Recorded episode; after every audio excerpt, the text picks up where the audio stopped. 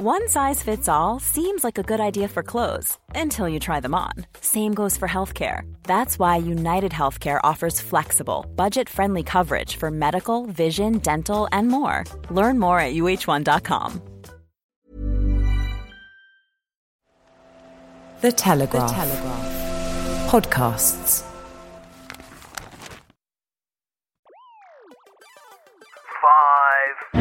When newspapers are trying to express disapproval, out comes the word revelers. Four. Stand away! Stand away! You're cancelled! Three. I think if we don't hang our heads in shame, we we've lost it as a society. Two. No, we're not lucky to be given crumbs off the banqueting table of freedom.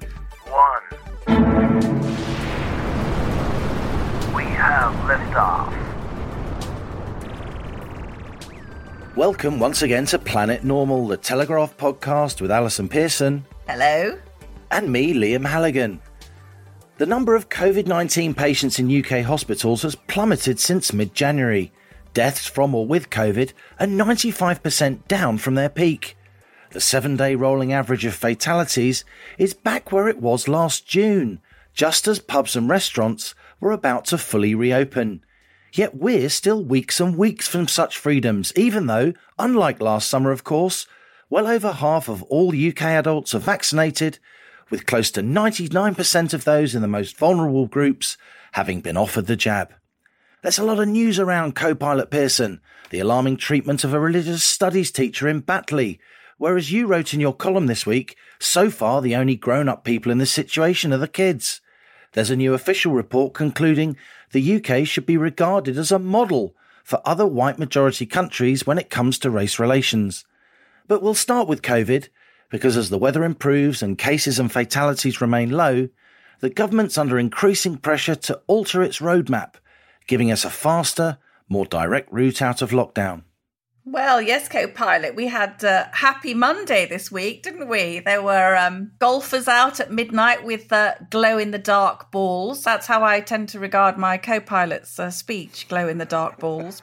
yeah, people were thrilled, weren't they? And they were all allowed to get back to activities outside, which, as we know, Liam, should never have been banned in the first place. I mean, Scotland's kept its golf courses open. The, the idea that tennis was ever banned, the most socially distant sport you can possibly imagine.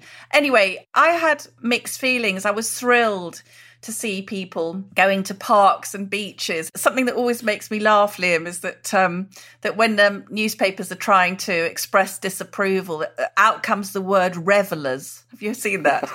revelers on Brighton Beach. Never people having a picnic. It's always revelers, and it's a word that's never used in any other context. That revelling family sitting there each, eating actual ham and cheese sandwiches, drinking tea from a flask. yeah. So anyway, the Great British Public getting back in touch with its freedom, and and you know, on a more serious point, first of all. I don't want think we should be feeling gratitude. The way it's presented on the TV news, aren't we lucky? You know, no, we're not lucky to be given crumbs off the banqueting table of freedom. It's our freedom. It's not for them to measure it out in little kind of teaspoons that, that they could give it back to us. But on a bigger point, Liam, I think this was actually look. We don't crow, do we? We don't. We don't crow. Well, you do a bit, but you know, we do on Planet Normal. I glow. Don't, I don't crow, according you, to you. You, you glow. You glow in the dark balls. Let's not go there. Well, uh, anyway, you, oh, you've, you've made me lost of words there. But, but but I think I think it was, with all due modesty, I think it was a tremendous week of vindication for Planet Normal because many of the things we've been banging on about for a whole almost a year now came to fruition. So the government said um, hands, face, space, fresh air the admission that shutting people down for one year inside when you're safe outside. So, you know, that, that, that was extraordinary. We saw the Telegraph reporting that seven in 10 positive COVID cases in school children are likely to be wrong.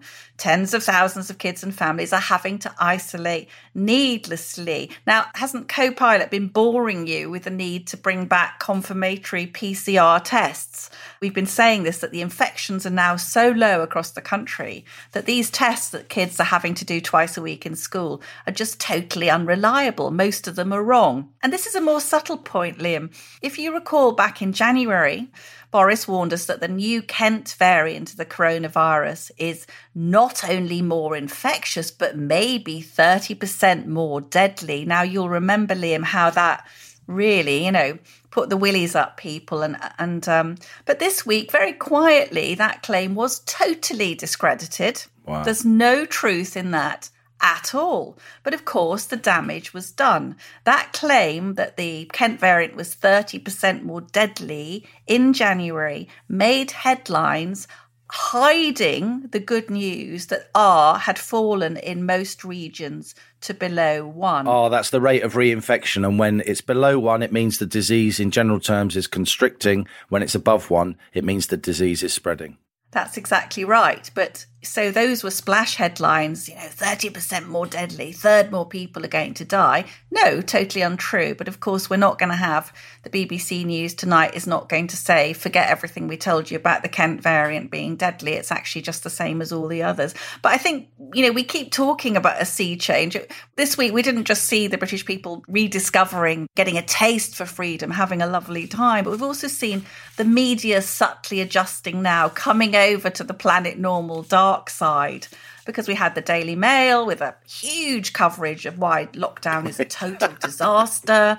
Economic cost of lockdown is 521 million pounds a day. Furlough alone is costing us 139 million every day, Liam.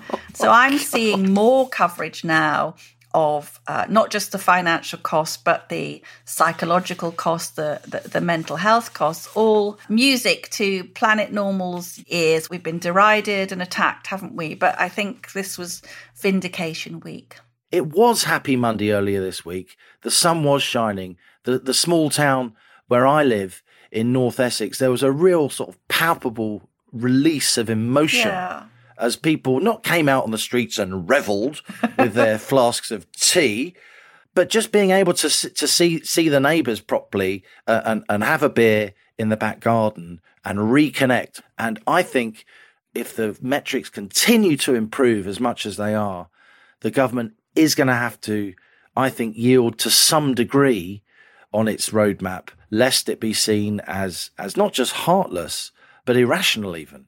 Well, I'm not sure that they will yield, you know, because they seem to be so wedded to this roadmap. And as you say, it becomes increasingly illogical and farcical. And my nomination for numpty of the week in a hotly contested field, it has to be said. And I'm always a contender, right? I'm always up there. You're, you're, I'm always, you're always, always pushing for the podium.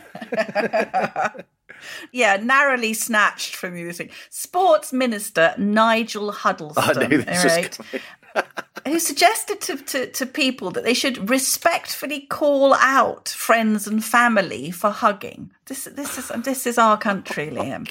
Mr. Huddleston warned that the Prime Minister may not be able to end restrictions on June the 21st if the public take liberties with Monday's easing of the curb on outdoor gatherings. What's a way of saying off you go without swearing? I mean, I was absolutely astounded by that. And to see the press briefing again with Chris Whitty doing his best to explain why indoor hugging and outdoor hugging were on a sort of were on were on a par. I mean, you know, these are farcical things. And what I'm seeing, and I, I suspect you are as well, is a campaign, not a campaign, not an organised campaign, but a very civil disobedience. I mean, we'll we'll hear from some of the listeners later, but people are using their own common sense, Liam. They're seeing their children, they're visiting friends, they're having meals, they're absolutely, you know, not not uh, sticking with the roadmap. I reckon the country is about a month ahead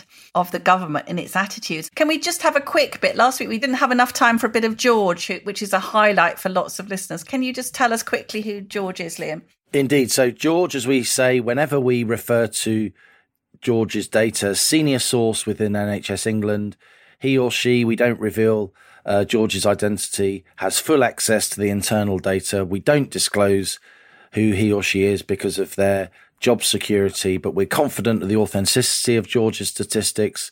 Uh, and that's why you report them, Allison, but we can't independently verify them uh, because George gives them to us by definition before they're published.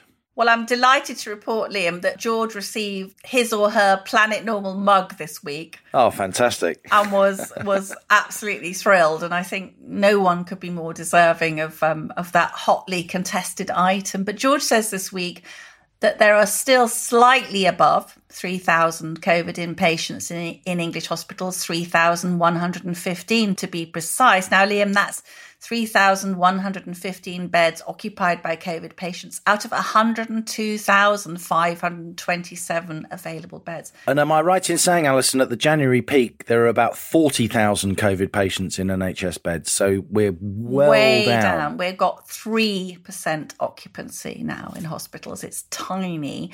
Uh, George says the rate of decline has decreased marginally from 25% every week to 23%, but we're now at the same level of bed occupancy as late June last year. You you made that comparison earlier, Liam, and that was just before the pubs opened, and we didn't even have a vaccine then. In the last seven days, an average of 200 patients per day were diagnosed with COVID, and 100 admitted with COVID. You'll remember that distinction we draw between those who come into hospital with COVID and those who unfortunately catch COVID while they're in the hospital. Although George says even those nosocomial infections are reducing down from 20% of the inpatient diagnoses to 15%. And this is really interesting, Liam. George says, I think it's unlikely hospitals will be totally clear of COVID by Easter. The lowest number of inpatients we got down to nationally over last summer was still about 450. But with the decline in numbers tumbling, many hospitals should only have a handful of COVID patients. And he, he or she, George says, all other wider indicators point to the decline in viral infections continuing, so I simply don't see where this third wave, which Boris mentions, is supposed to come from. Hospitals, this is very interesting going forward, in general, are still operating only at around 85% capacity. That's very low, Liam. And George says it's the ambition that the NHS has had for some time to operate at that level. But we can only do that if we're only treating the most urgent and high priority cases, which is what's happening. All the waiting lists are now being prioritized according to clinical risk. The high priority and the longest waiters will go to the front of the queue. But George said it's very much not business as usual for the NHS, and it won't be for some considerable time. And George's final words for us, Liam, are we need to stop inflicting this economic and psychological damage on our country. So say all of us. But look, we'll obviously come back to COVID, but I wanted to ask you about something else you penned in your column this week in the Telegraph. And obviously, the links to both our columns each week are in the show notes to the episode. With, you wrote very powerfully about the religious studies teacher at Batley Grammar School in Yorkshire who showed uh, a, cartoon of the Prophet Muhammad to some of his pupils in a lesson that was explicitly about religious discrimination and how different religions uh, are discriminated against and, and derided and lampooned. And of course, it's led to an absolute escalation of tensions locally, hasn't it? Yes, I mean, it, it's a terrible case, both for this poor teacher, as far as we can tell, a very popular religious studies teacher at Batley Grammar School, um, who is now in fear of his life, in hiding with his wife and four children. This is in um, the UK, Liam, in 2021. That there's that awful aspect, and then there's the absolutely cowardly and useless response of the authorities, not saying of teacher unions, which are so vocal, haven't they been about teachers not being allowed to be at risk by going back to the classroom with children who can't, who can barely pass on COVID. So they've been extremely militant about that, but not a peep. They said that they were being supportive of the process that was going on with this teacher, but no word of don't you dare react to teachers like that to those people who are making veiled threats against him. And we saw the rather marvellously named headmaster Gary Kibble. Sounds like a cat food, acts like a pussy. Oh but Mr. Kibble apologised. I'm so glad you said that not me. I, I always say that just hoping you're going to make a Mrs. Slocombe reference. We know you with your. I'm free. We were talking about Dad's Army the other day. If we are going back to Are You Being Served, and hmm. many Planet Normal listeners will remember Are You Being Served? Yes. I think I've always had you down as a, as a young Wendy Richards rather than a mature Mollie Sugden, at least for the purposes of the podcast I have anyway. Uh, put my tin hat on. But I would say that of all the male characters, I'm definitely not uh, Mr. Humphries, John No. Inman. I, I don't think I've quite got the breeding and demeanour to be Captain Peacock, the rather ramrod straight former military floor How about manager. the young Mr. Grace? I'm probably Mr. Mr. Lucas. you I'm- are- I'm- you are I'm the- Mr. Lucas. I, I am Mr. Lucas, the sort of sharp, brown suited geezer who's always trying to get Wendy Richards to go out for a yes, drink. you are. You are. Definitely are. So, on that note, Batley Grammar School.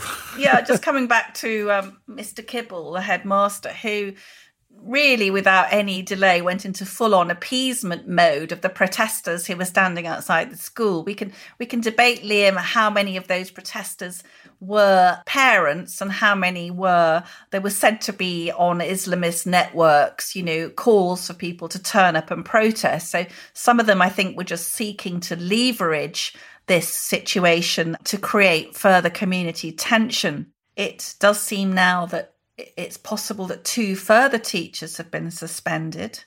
Were they present in the classroom when that lesson was being given? We've learnt from students who've set up a petition, a brilliant petition to have their teacher reinstated, which has now got over 70,000 signatures, that he had warned, the teacher had warned the students before showing them the images, and he had the intent to educate us, the students said. They don't think he deserves these dreadful repercussions, and nor do they believe he was racist in in any way. Now, something Liam, many years ago, I taught in inner city London, and I did, you know, teach uh, children from all these different backgrounds, and, and and my observation would be that the kids want to belong. I mean, one of the prime strongest impulse in a teenager is to be part of the pack, isn't it? Is to is to have the same phone and the same trainers and to belong. These kids, they want to be British. Most of them want to be British. It is the older generation. It's these imams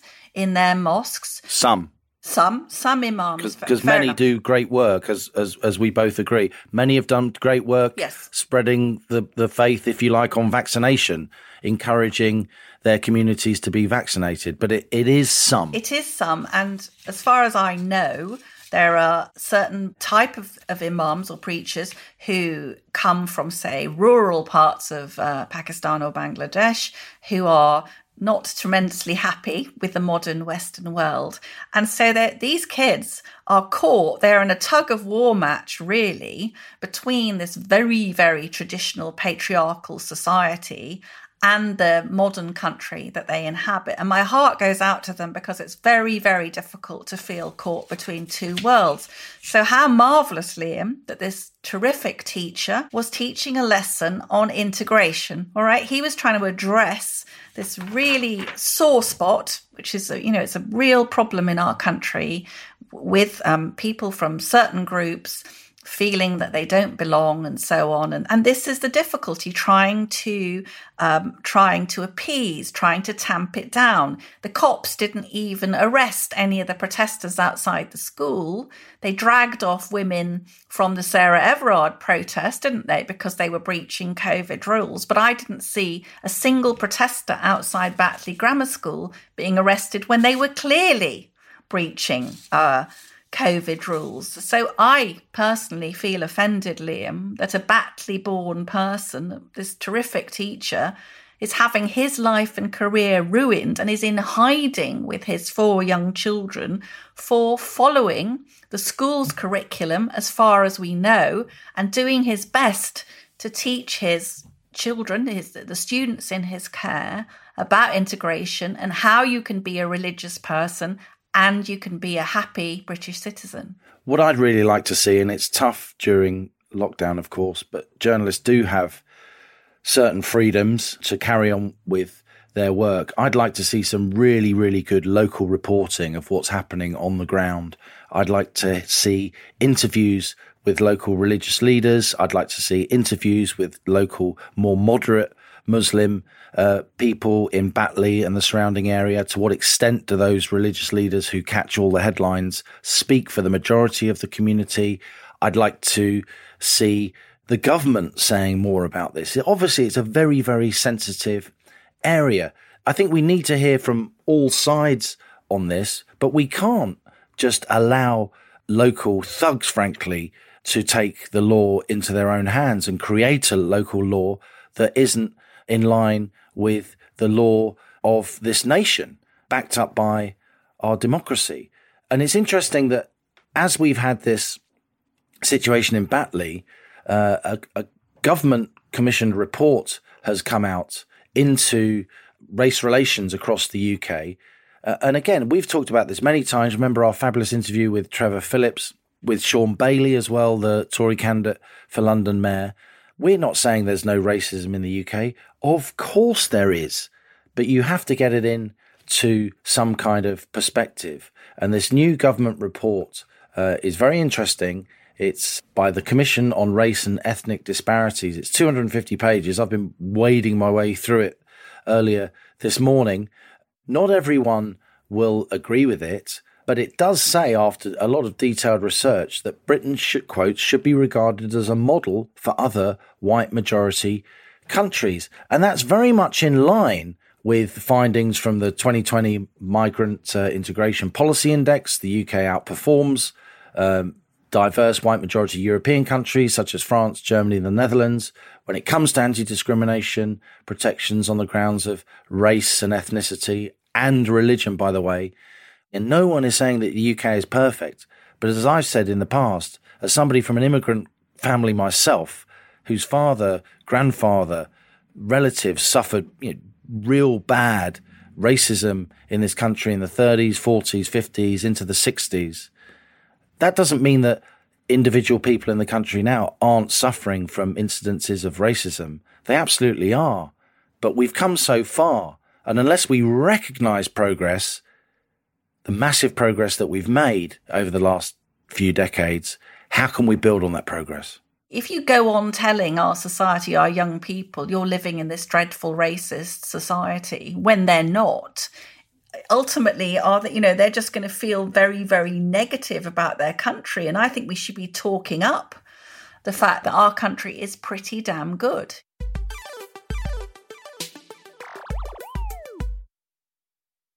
it begins as a love story couples who meet as young activists bonded in a fight against injustice we seem to have similar outlooks in life he often made me feel very special it felt like we were in love I remember it being quite magical. As far as I was concerned, we had a future together. I fully did envisage my future with him. But then he starts acting strangely. Suddenly there were secrets and there were inconsistencies and there were things that didn't make sense. Then one day he leaves. I came home from work and I realised immediately that he'd gone. Vanishes without a trace. And the reason why these men disappear is so disturbing, it's led to a formal apology from the state. I never for a moment thought that it would be what it actually turned out to be. This is Bed of Lies, the true story of one of the biggest scandals in recent British history, and the latest podcast from The Telegraph. Talk about the Stasi in East Germany.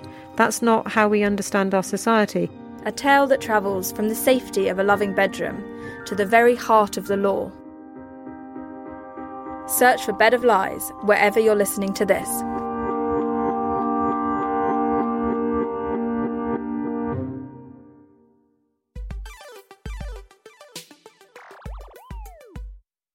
So, Allison, on to our guest slot. Who's riding in our rocket of right thinking this week? Well, Liam, we've talked a lot, haven't we, about how children have experienced this lockdown and we've we've heard from students and I thought it'd be really interesting to to talk to an actual expert in the field so I asked Ellen Townsend if she would come and talk to, to us on Planet Normal. Ellen is the professor of psychology at the University of Nottingham. She specializes in self-harm and suicide prevention with a, with a focus on young people. She was a member of the expert review group for the National Coordinating Centre for Mental Health Clinical Competency. And her research has been terrific and it's influenced guidance and policy for the Royal College of Psychiatrists and Public Health England and the Samaritans. Ellen has spoken out really boldly during the last few months as her concerns about what lockdown's doing to children have have deepened. I put it to Ellen that although COVID is, you know, primarily a threat to the elderly, I wondered if she felt that the pandemic had disproportionately affected children. I think that's the case. And unfortunately, the um, measures that we've put in place to try to curb the spread of coronavirus absolutely um, impact on young people and on disadvantaged people in uh, in a much more acute way, um, and we're seeing that in all sorts of ways in terms of loss of jobs, poverty, impacts on mental health, on education, and so on. So, no, not just here but globally, it's it's it's been a real disaster for young people. The average age of death from COVID is about 82.4 years, which is in line with or even above average life expectancy in the UK. We seem to be the first generation in history not to put the life chances of our young first. What do you think that says about us as a society? That is something that I have been pondering on for a year. And I cannot understand, even when we have the UN Convention of the Rights of the Child, which specifically states that we should put children first in everything that we do. That's Article 3.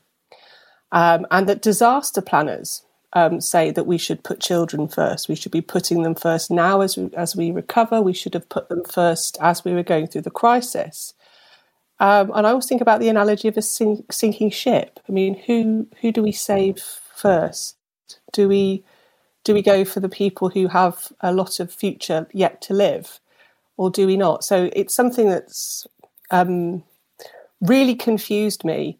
And I think what it says about our society is that is that we're terrible at dealing with death and dying. You know, obviously, when we see you know very distressing footage from hospitals and so on, that that's a very tangible danger or pain or suffering, isn't it? But do you think that there's just a sort of oh they're young, you know, they'll bounce back? Do you think there's a bit of that kind of attitude? I think there's a lot of that kind of attitude, and to some degree, it's understandable given that children are resilient and adaptable. However, that requires there being resources for them to negotiate to develop that resilience. It's not done in isolation or you know it, with with nothing to support them. And you know, um, we know, for example, that calls to domestic um, abuse um, helplines increased by 43%. Now, that's all hidden away and it's not talked about because of the stigma and taboo associated with it. So we've we've really, you know, not only have we spoiled the life chances of probably all of our young people, for the most vulnerable, we have we've done the most harm. We've we've literally neglected them and left them behind. The sad thing is that we've got some really interesting research from social psychology which tells us that if we hold children in mind when we're making decisions, we make more pro social decisions. We actually make you know, more helpful, more altruistic, kinder decisions, more compassionate decisions. And so, with no one being around the table uh, at the cabinet to champion children, it worries me that they just have not been taken into account. And I think the policy making completely reflects that. You're a scientist, but we have been ruled or, or there's an appearance of being ruled by sage those kind of scientists who seem to me as a mother uh, to lack these qualities of empathy. Do you think that some of these rules have just been absolutely mind boggling? They don't make an awful lot of sense. And the one that I've struggled to understand is the rule of six, because, you know, it does seem, again, to be very discriminatory towards children. So six might be a nice number for a dinner party. But it might be quite tricky to get two families with two or three children together. And a lot of the rulemaking is arbitrary, it's not evidence based, uh, it's not assessed in terms of the impact it's going to have. So, you know, children need certainty, they need they need routine and they need consistency. It doesn't make any sense to me, uh, both as a mother and as a scientist. Over the past year, we've had constant adverts and posters you know, designed to ensure compliance by using fear, I guess. And, you know, we've heard of children saying, I can kill my nana and granddad if I go near them. Uh, Do you think it's an issue that the government's messaging has emphasised death over recovery? And what do you think is the likely lasting impact on young minds of this kind of fear? I think the ethics of inducing fe- fear in that way are morally questionable. And you know, if I was to, in my research, induce any kind of emotion in the lab, for example, um, I would uh, ethically expect to make sure that people left that lab feeling as good or better than they did when they came in. Okay, and I'd be checking that. So I'd have an exit plan.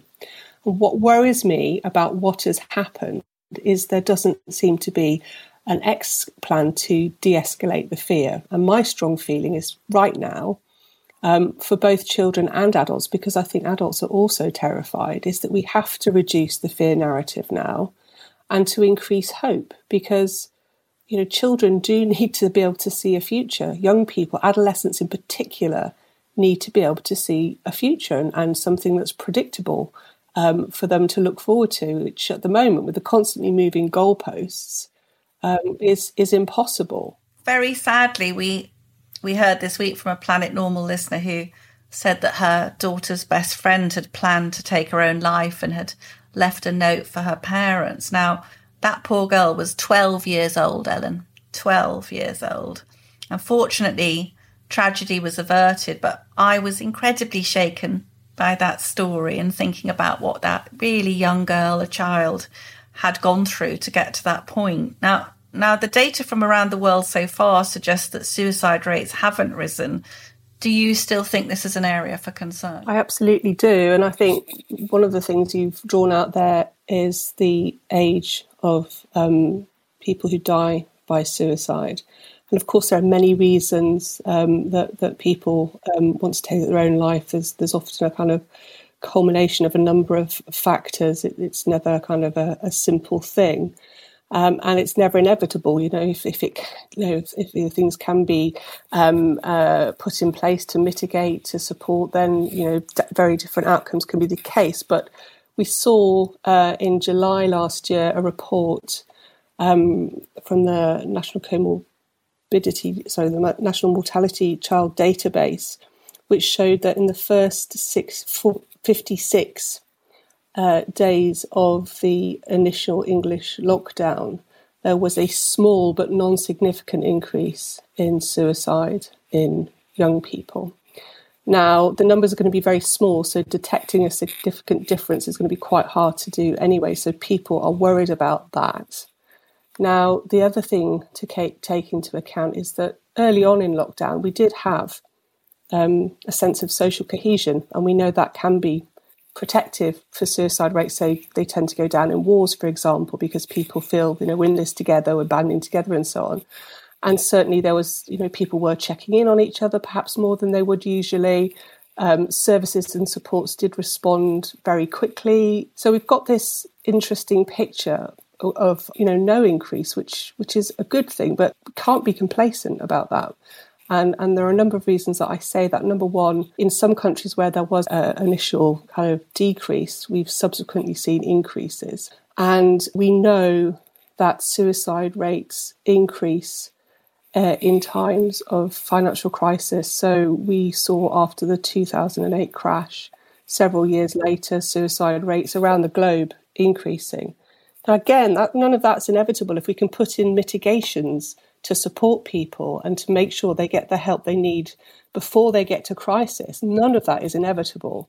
And then the final thing to say about the data that are coming out is that they're preliminary data. So obviously, coroners are very careful about verdicts. So the data that we're mostly seeing at the moment is what we call real time monitoring data. So it's not a coroner's verdict. It's based on um, police records and so on, which are probable suicide. So we don't have a complete picture yet. So it's something to keep a really close eye on.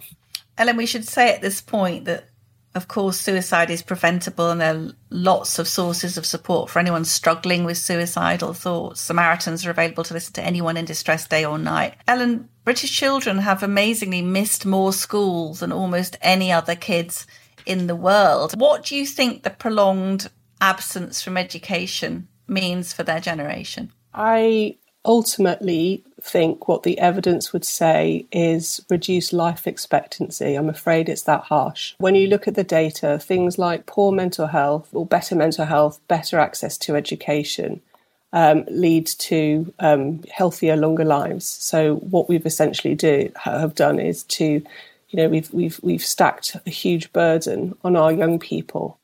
For me, you know, a recovery curriculum needs to address the trauma that young people have been through this year. The burden that they have carried for adults is extraordinary.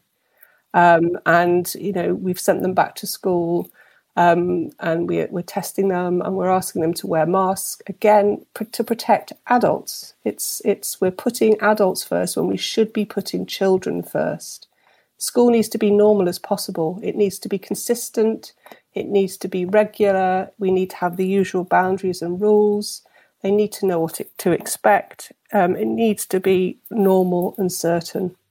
The Prime Minister just promised 500 million for mental health support.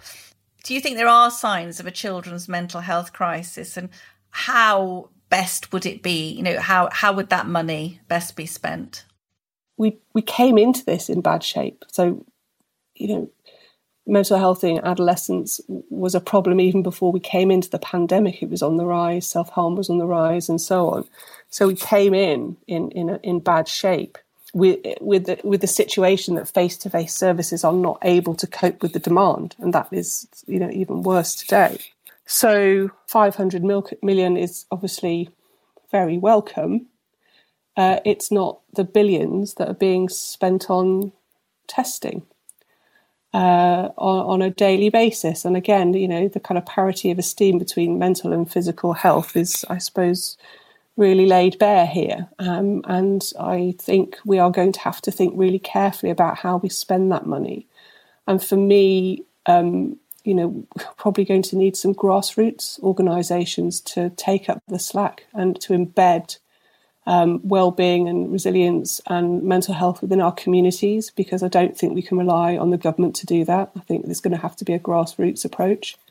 Um, and really important to have the support in schools because children spend a lot of time in their school.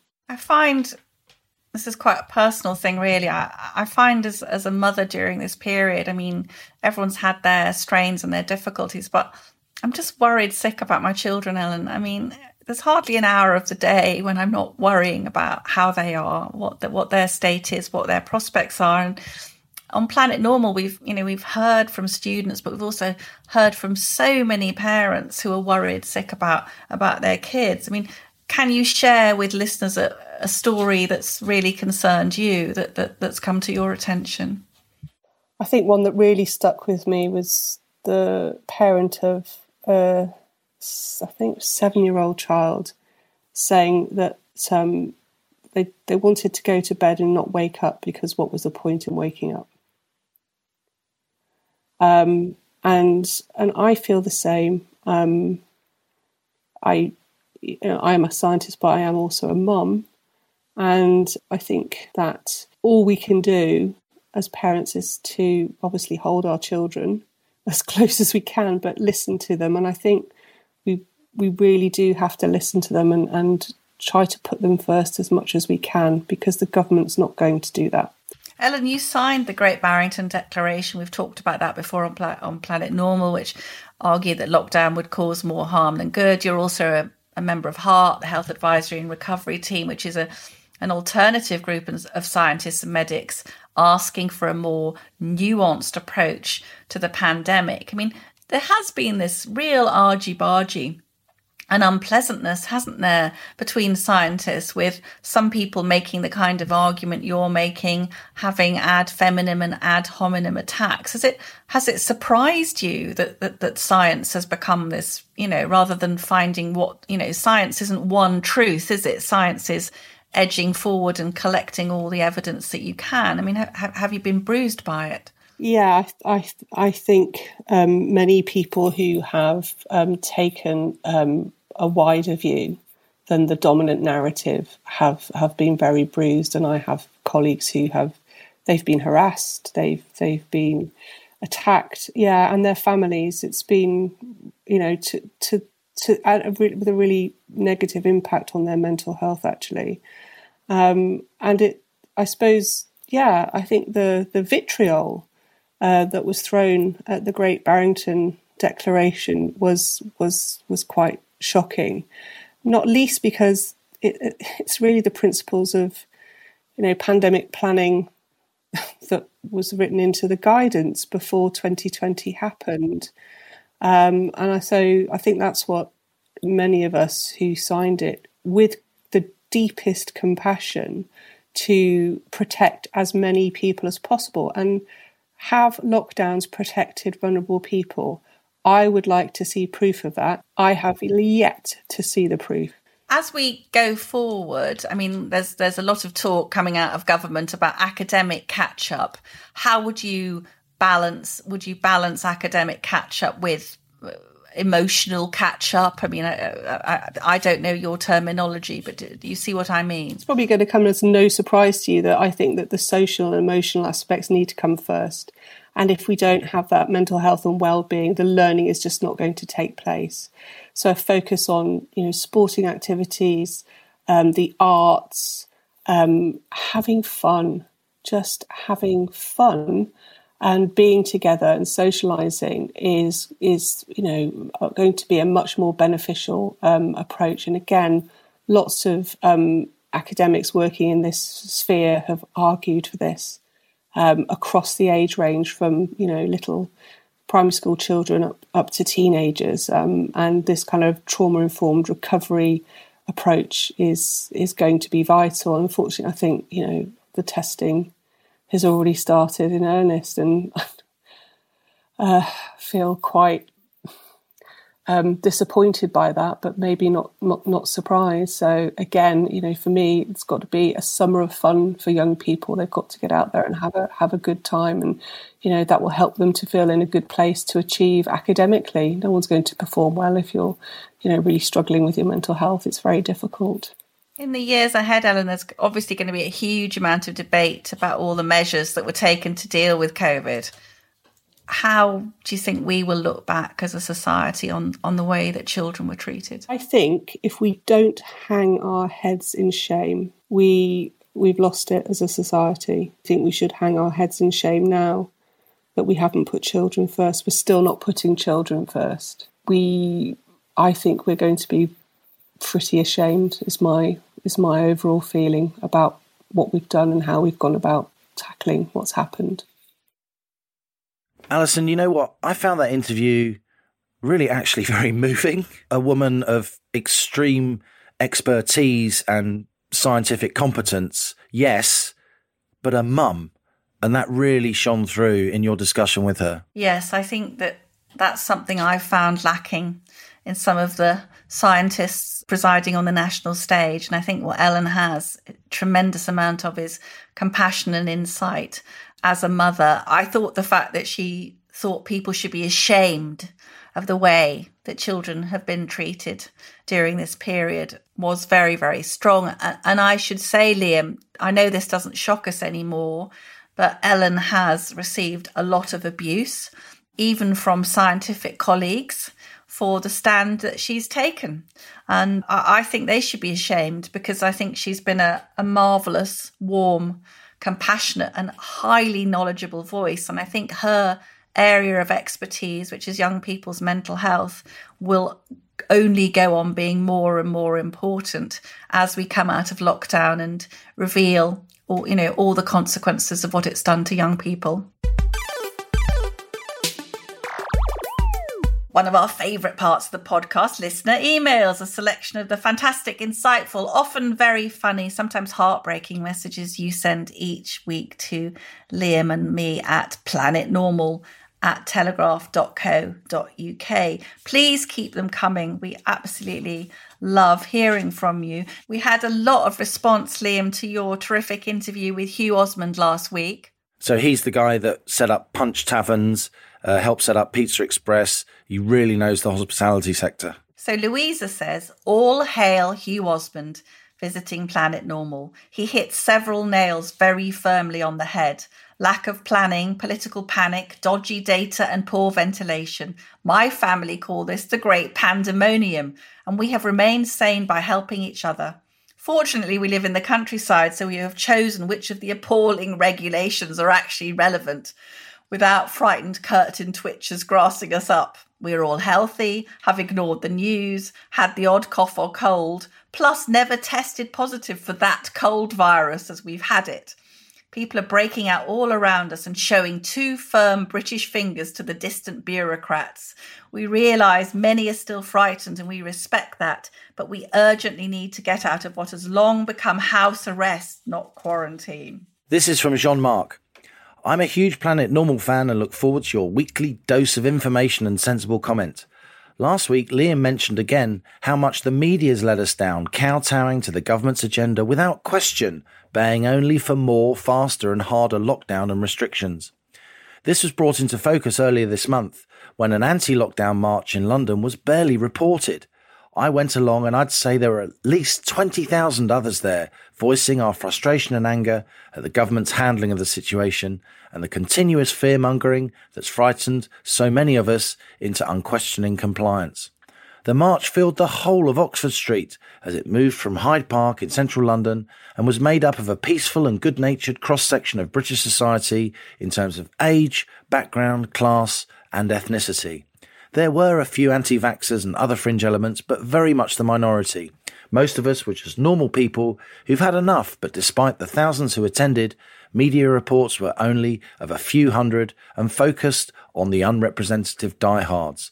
It was a pleasure to be there with like minded people. There are many of us, and we are in no way mad or bad. Best wishes, Jean Marc. Great. And this is from Damien, not his real name. On last week's podcast, you asked for examples of what we were looking forward to post lockdown. Odd though it may seem, what I'm most looking forward to is doing a day's paid work. More would be nice, of course. I know it's great, isn't?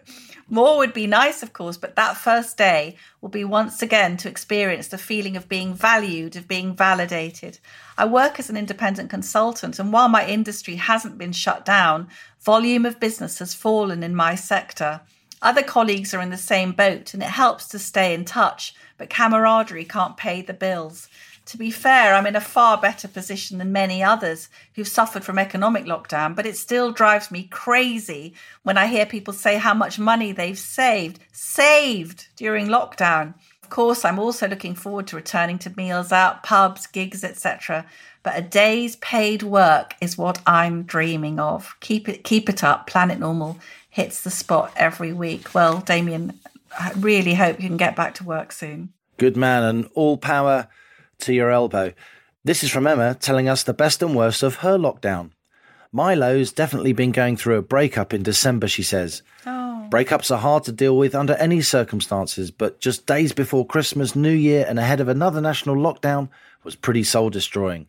Even worse, it was my mum's 60th on Christmas Day.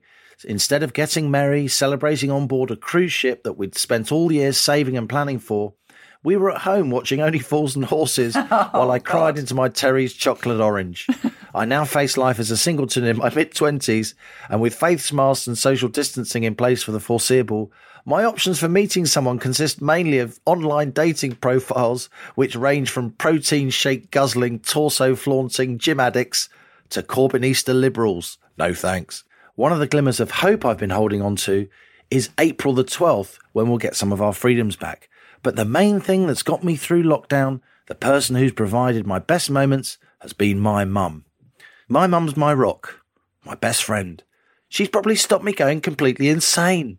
We were very close before lockdown, but our scenic walks, gardening antics, banana bread baking, Netflix binging, mojito drinking, and long chats have not only made the whole thing bearable, but actually given me some pretty good times amongst all the bad ones of lockdown. So a big thanks to my mum, and also, of course, to Planet Normal for help getting me through. And a big up to mums everywhere, including my mum and your mum, Allison. And my mum. And I'm a mum as well, Liam. So well done to me. this next one is you've got to brace yourself a bit for this. This is um this is a very, very painful uh, email from a listener. We're going to call her Valerie. But uh, Valerie wrote to us and following the tragic story of the murder of Sarah Everard and, and the, the increased talk about sexual harassment and sexual assault, Valerie, who's older, wanted to share her experience because she felt it might be useful for the younger generation of women. So I'm, I'm, I'm, going to read it, Liam, and it is it, just a warning to listeners. It, it is very upsetting, but I hope it's worthwhile. Valerie says, I'm sharing my experiences of sexual harassment and assault with you on Planet Normal in the hopes that somehow it will do some good. Starting with the worst thing that happened. Around 1983 to 1984, I visited my GP surgery and saw the senior doctor, not my usual GP, with a complaint of pain in one of my breasts. I had to take my three year old daughter with me. The doctor told me to strip to the waist and place my hands behind my back. He then started to slap my breasts, muttering that this was the best way to observe any changes. I was embarrassed, especially as my little daughter could see what he was doing. She was standing behind him and looking puzzled. I tried to reassure her that everything was all right, but I didn't know what else to do. I was so shocked. I've never spoken to her about this since, although she's now 40 years old.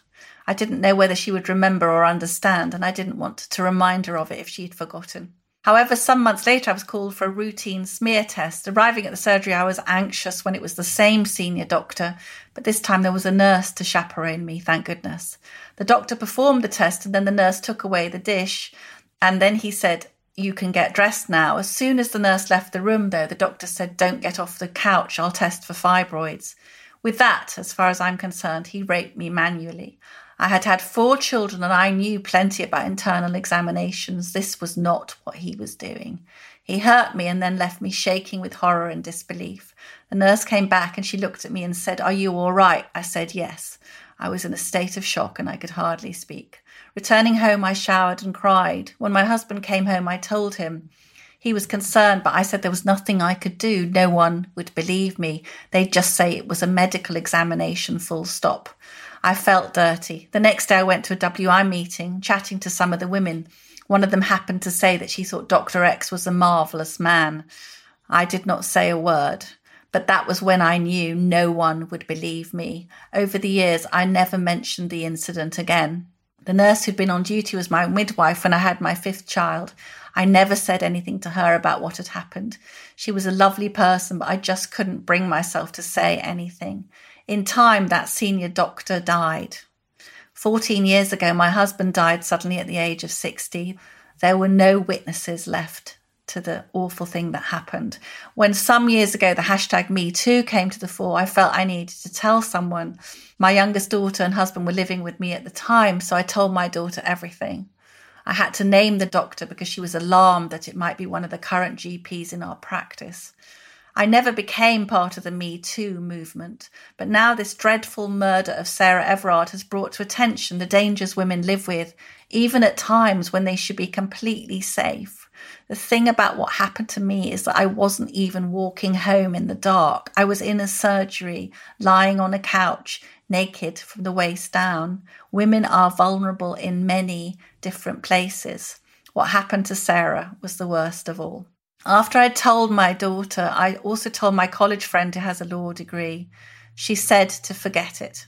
She looked up the name of the doctor online. There was nothing said about him other than that he had been a doctor at our surgery. And so my daughter urged me to write to you at Planet Normal in the hope that my experiences of sexual harassment may help somehow with the discussion that must be had if we are to solve these dreadful problems.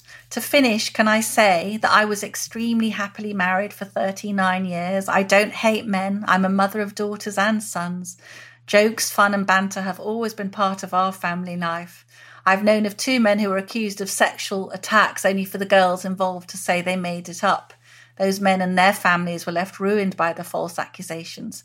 I've even written to my MP about men who've been falsely accused of things. All this proves how difficult it is in these situations to read the truth. I do not know what can be done. There have always been wicked people. Perhaps we could start with teaching good manners and respect for everyone. But how many generations will that take? Well, Liam, I just want to say to Valerie, it's not her real name, but we really appreciate your your honesty. And I should say that Valerie's now in her 70s and it's taken a lot of courage to write that. And I do think it helps. I do really feel as, as a woman who's younger, and I know for my daughters, the sake of my daughters, that women sharing these experiences is extremely, extremely valuable. What an incredibly important email to end there, Allison. And well done, as you say to Valerie, for writing that down. I'm sure that's helpful to her and to many others. So that's it for another week. From Planet Normal, our sanctuary of sweet reason, our flying refuge of reasoned views, Allison and I will be responding as normal to your comments on the Telegraph website on Thursday morning, the day this podcast is released between 11am and 12 noon. We'll put the link to that article in the show notes to this episode. I want to pay brief tribute to co pilot Halligan, who's struggling with a very bad cold and infection this week. That's what comes with sitting outside in the park drinking all those tinnies to celebrate Happy Monday. It was a bottle of cider. Do please leave us a five star rating and a review on Apple Podcasts or wherever you listen to your podcast. It really helps others to find us, helping the Planet Normal family to grow. And before we go, Allison, email of the week. Who's going to win one of those limited edition, rare as hen's teeth Planet Normal mugs? It's your call. Oh crikey! I think I think if we appeal to editor Theodora, we might have two mugs this week. And I think that Emma, who wrote that lovely email to you about being a singleton during lockdown, and one, of course, to Valerie for her terrific email sharing her experiences from long ago. So as we speed away from our beloved planet normal and the madness of planet Earth comes back into view, thanks as ever to our producers Louisa Wells, Isabel Boujard, and Elliot Lampitt, and our editor Theodora Louloudis. Stay safe and stay in touch with us and with each other. And until next week, it's goodbye from me. And it's goodbye from him.